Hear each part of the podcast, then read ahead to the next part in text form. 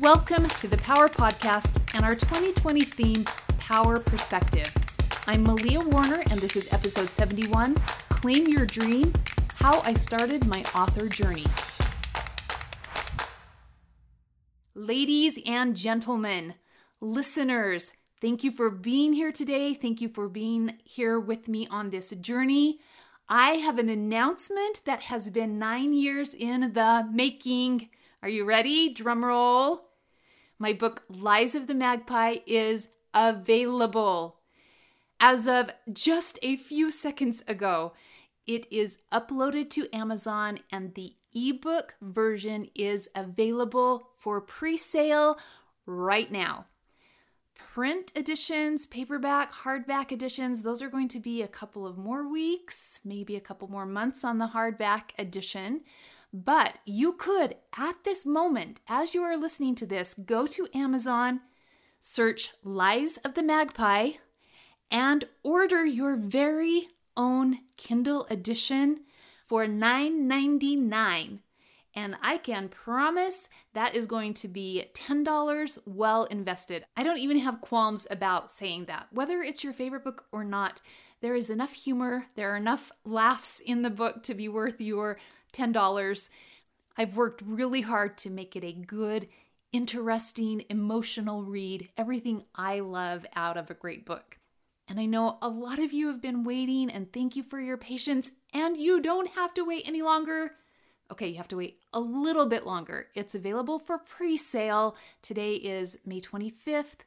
You order it right now and it will be delivered to you Friday, May 29th. So, only a few more days that you have to wait. Go ahead and get your copy today and it will be in your delivery inbox in your Kindle, however that works magically that Amazon does by Friday, May 29th. So, yay, it has come out in May, and paperback version soon to follow, cross fingers. So, in the past couple of weeks leading up to the book launch, I have been doing Facebook Live author question and answer sessions. It is so fun to connect with readers, some who I know, some who I've known for a long time and haven't seen for years, some who I have never met. And I can't get to every question during the 30 minute Facebook Live. This week, I got an excellent comment and question from actually one of my daughter's elementary school teachers from when we lived in Arizona during the time that this book takes place. And it's such a great question. I know it's a question that I've had, and I think it's a question that a lot of people have, and so definitely worthy of answering on a podcast episode. She said, Congratulations on your book, and I would love to learn how you started your author journey.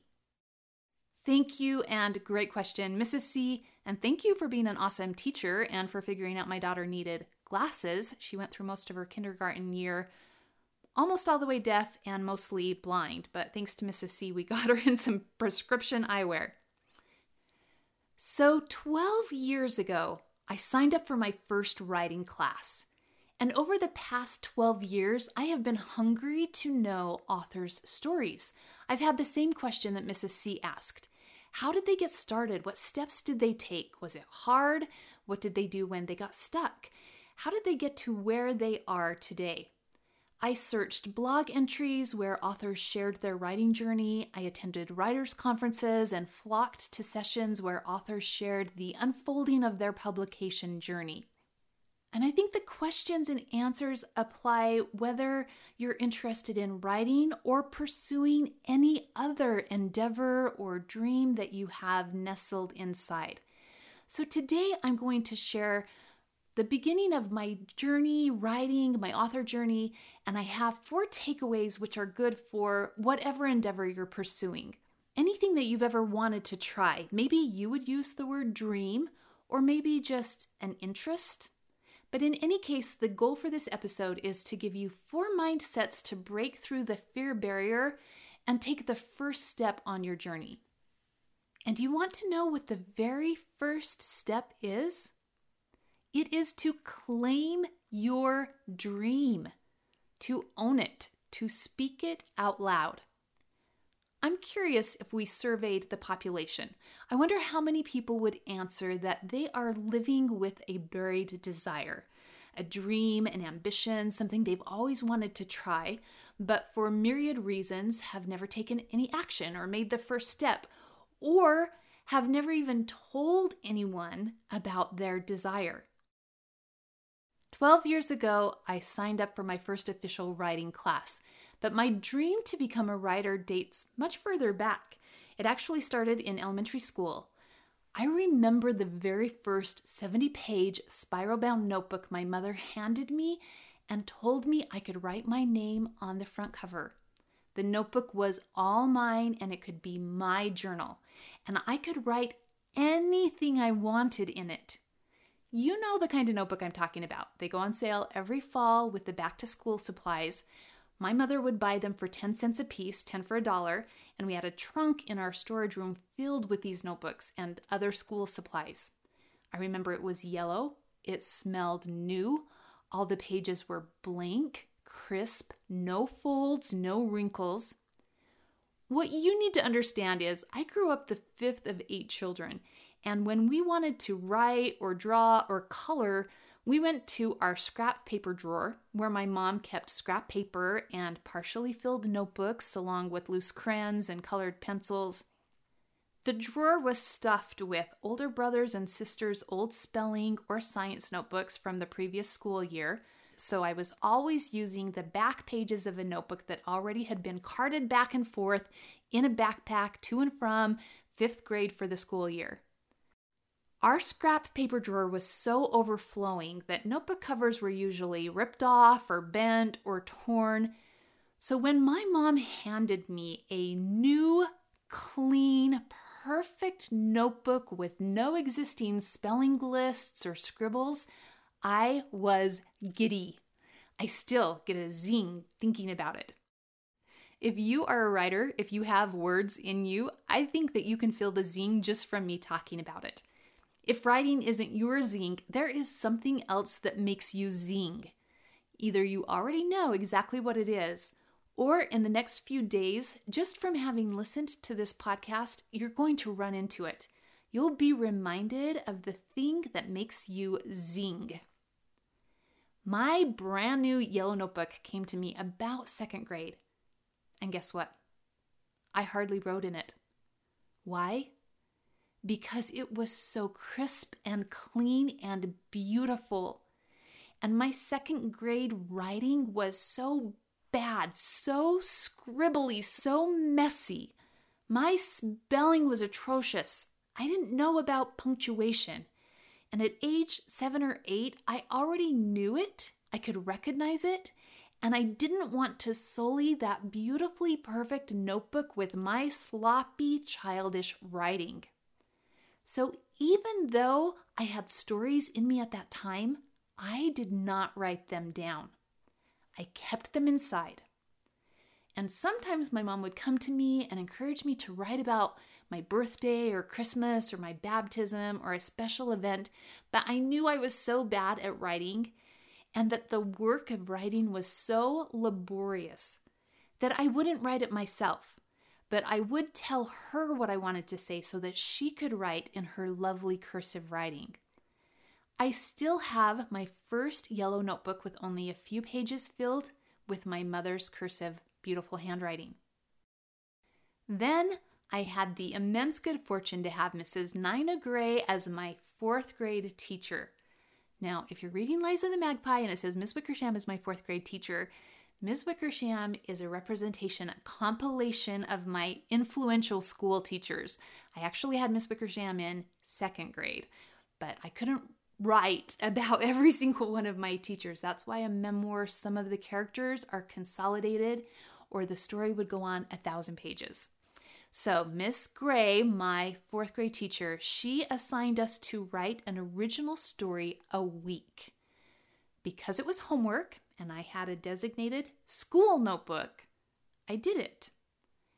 That year really cemented my love for writing and telling stories, both made up and real stories.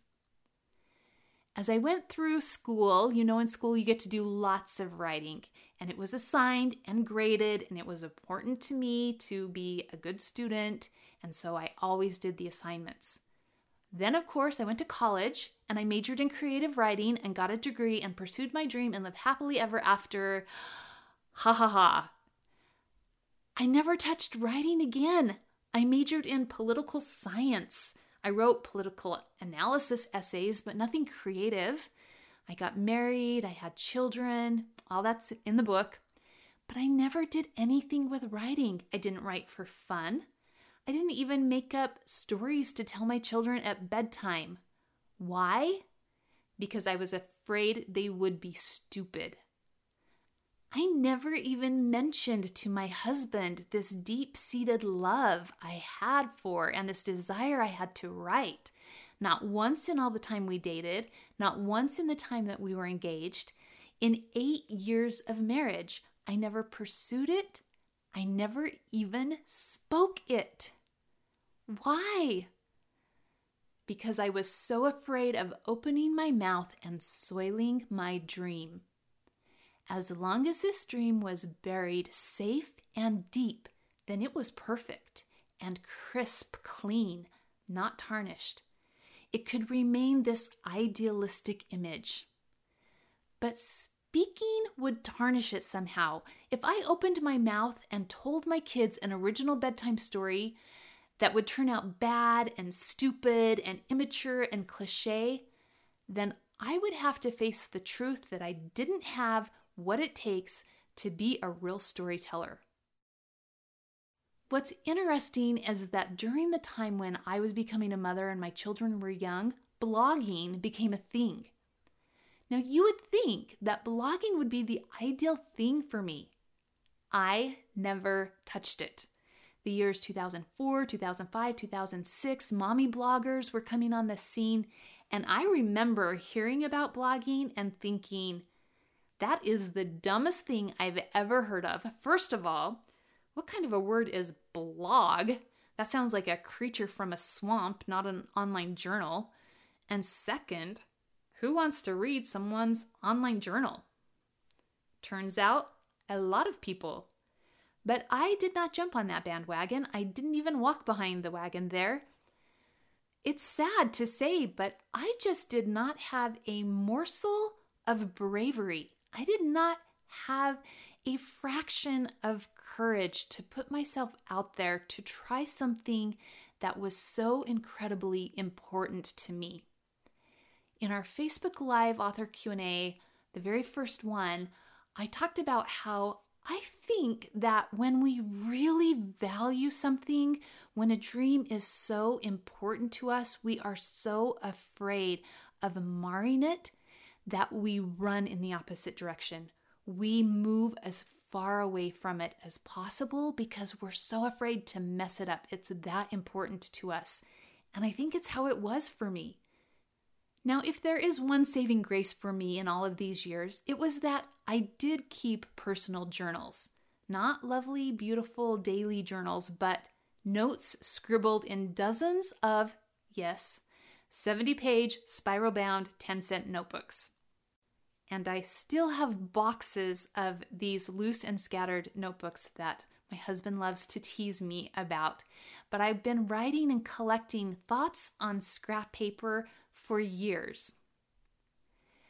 Fast forward nine years of marriage, all that's in the book. If you want more details about it, you can go onto Amazon right now and buy for $9.99 that story of what happened in those nine years of marriage. If you want all those gory details, go right ahead. I'm going to jump ahead to nine years into marriage. I'm working to heal from postpartum depression, from chronic illness, and I am gently nursing my body and spirit and heart back to health. And for the first time in my life, I'm open to the question what do I want? What do I want my life to be? and I feel this long buried desire welling up. And I remember the day my family were driving from Arizona to Utah, where we, are, we know that we're moving and we're coming up to look for houses, look for a place to live. And my husband is driving, and I'm in the passenger seat doing what? Writing, making notes in yet another spiral bound 10 cent notebook. And I begin writing ideas for a book and I say out loud to my husband for the first time ever, I want to write. I want to be a writer. And I shared the idea for this novel with my husband. I spoke it out loud.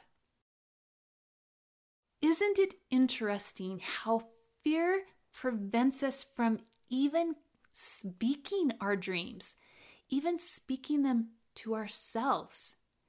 How fear prevents us from claiming and owning our desires. There are a lot of reasons for this. One, what if I'm bad at it? What if I say that I want to be a writer and people think, oh my goodness, she's terrible. I've read her emails. She can't even compose a text. But also, a big holdback is what am I going to do about it once I say it out loud? I didn't know the first thing about becoming a published author. And the distance from where I was having this interest, this desire to write, to having a finished published book felt so long, so undoable that I never even took the first step because I didn't know how to get to the end. And I think a lot of us, because we don't know how to get from point A to point Z, because we don't know how to go from saying, I want this, to achieving the end result, that we just keep it silent. And I have such great news. You don't have to know anything. You don't have to know anything. You don't have to know a single thing about how to accomplish your dream except to know what it is. You don't have to know what you're going to do with it. You don't have to know what will come of it. You don't have to know if you're ever going to make a living from it or even ever make a penny from it. You don't have to know that. Claiming a dream does not obligate you to go back to school or to become a professional. Just speak it. Declare it out loud, own it, and see what happens. Just try it. Say it in your own mind to yourself. Then say it out loud. Then write it down.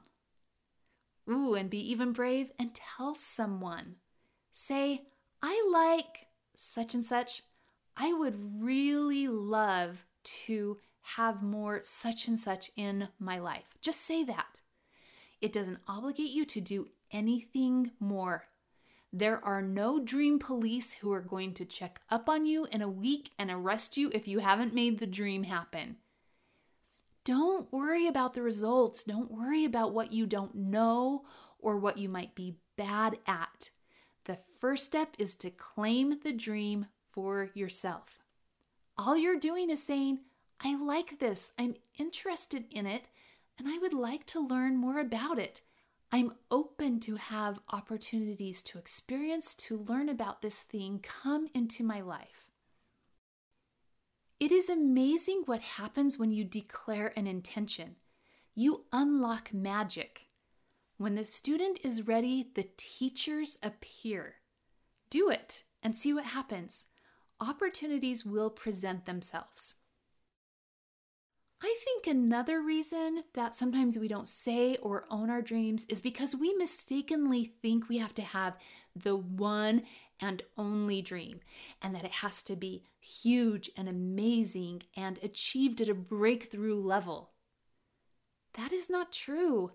We can have multiple dreams, we can just have interests, and they can be lived at different scales. I can dream to dance, and I don't have to train to be in the New York Ballet. I don't have to make a living from my dream. I can pursue a dream for fun, for curiosity. I would love to have horses in my life. I dream about horseback riding. It's something I'm open to that I would be more available to having in my life. I dream of being able to work with John Lasseter and create an animated film.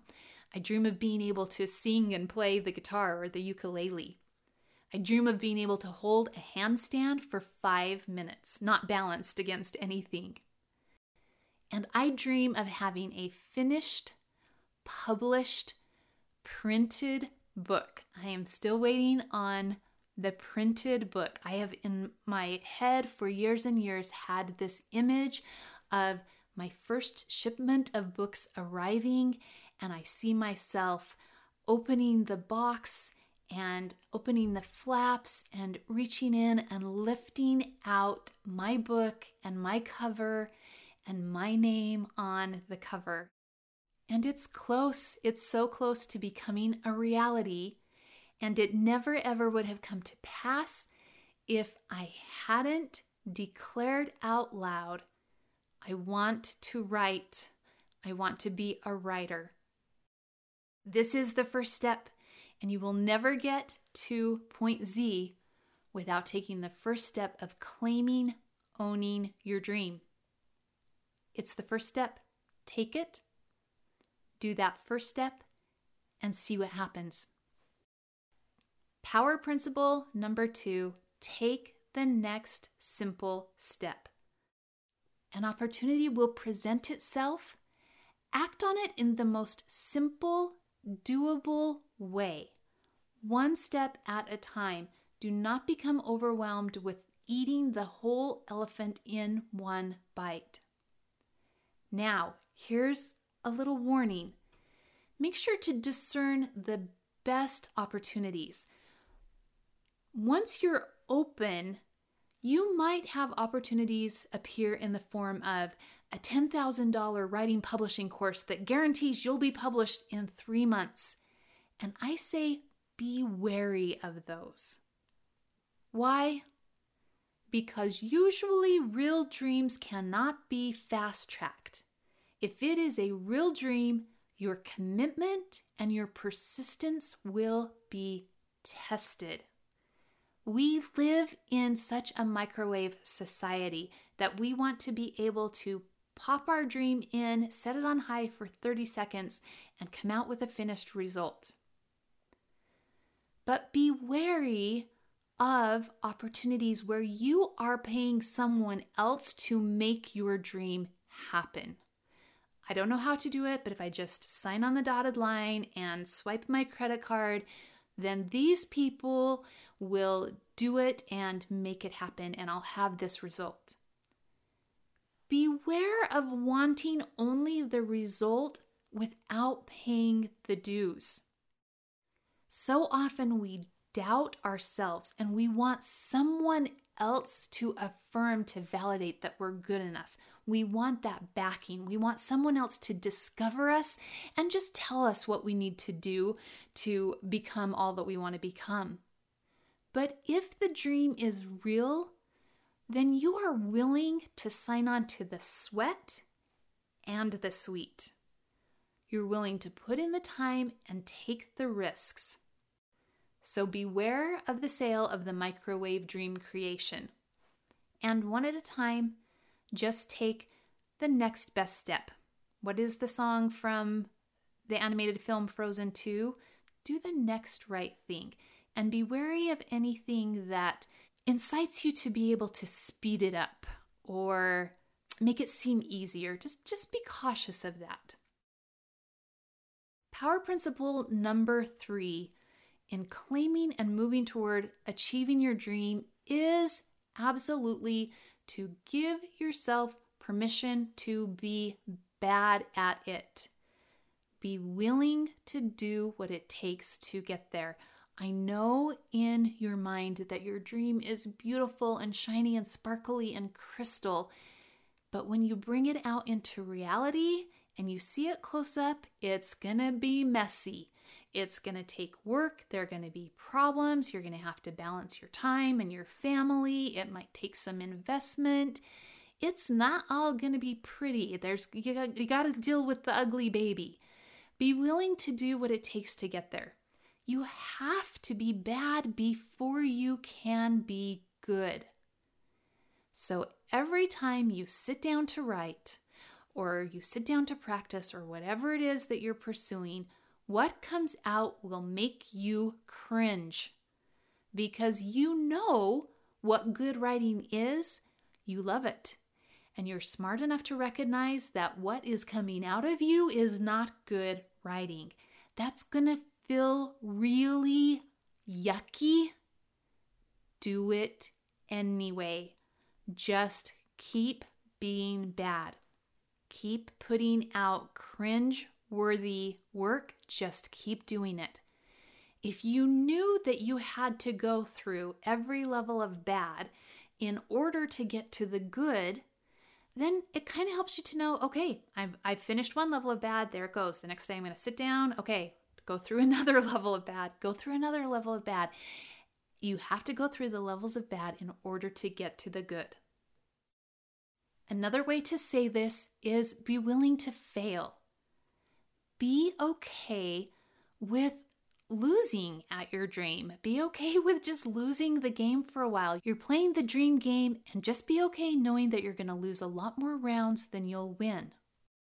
As much as you can, hunker down, mind your own work, avoid comparisons with other people. It's good to learn from others, it's good to follow others as long as you're not comparing, because that will smash your dream.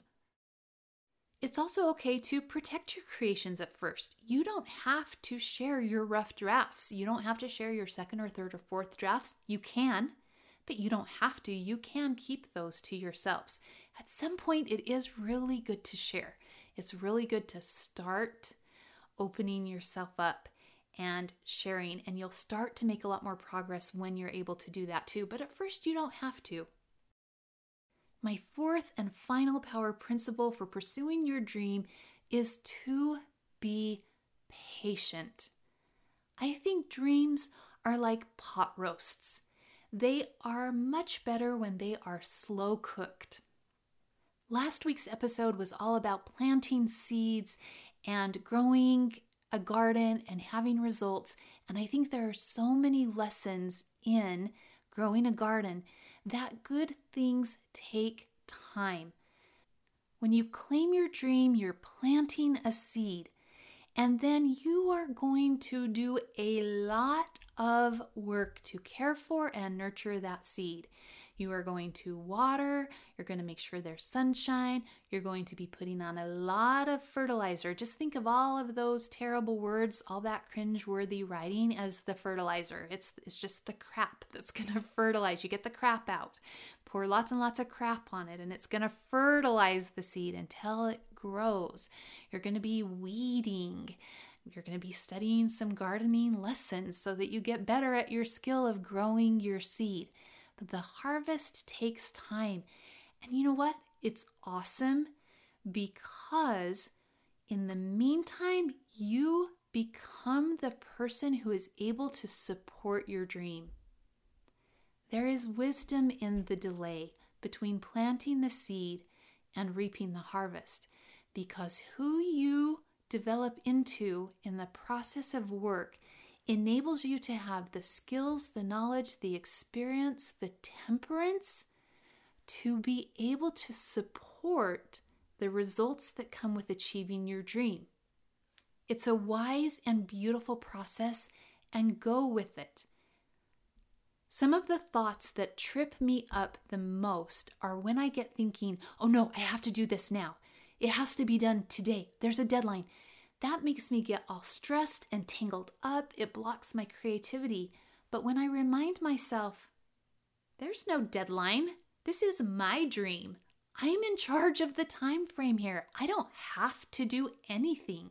I don't have to have anything written at a certain length in a certain time. I'm doing this because I want to. Whenever the writing or the pursuing publishing process has become stressful to me, then I know I'm doing it wrong.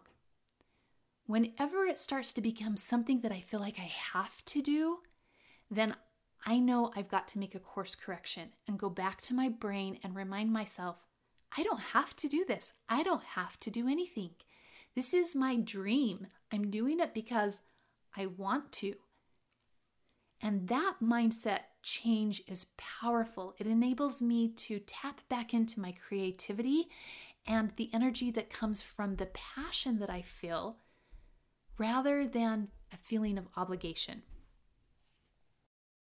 I hope these four power perspectives have been helpful to you and have reignited your passion to pursue an interest. We aren't limited to one dream in our life. We can have multiple interests and multiple desires that we want to pursue. We can have more than one dream. There's not one and done. And every time we start to pursue a dream, it's the same process. First, you claim it, you own it. And I'm going to refer you back to the episode, the very first or second episode of What Do I Want? What is the desire of my heart? And unlocking the power of desire. Then the second power principle is to take the next logical, doable step. Don't worry about knowing the whole picture. Don't worry about knowing the end. It's okay if you don't know what step number four, five, and six are, just take step number two. Then, principle, power principle number three give yourself permission to be bad. I'll link to that episode in the show notes, the episode about giving yourself permission to be bad. Once you give yourself permission to be bad at something, then you can become good at it. But you really can never become good at it until you've given yourself permission to be bad at it first. And the fourth power principle is to be patient.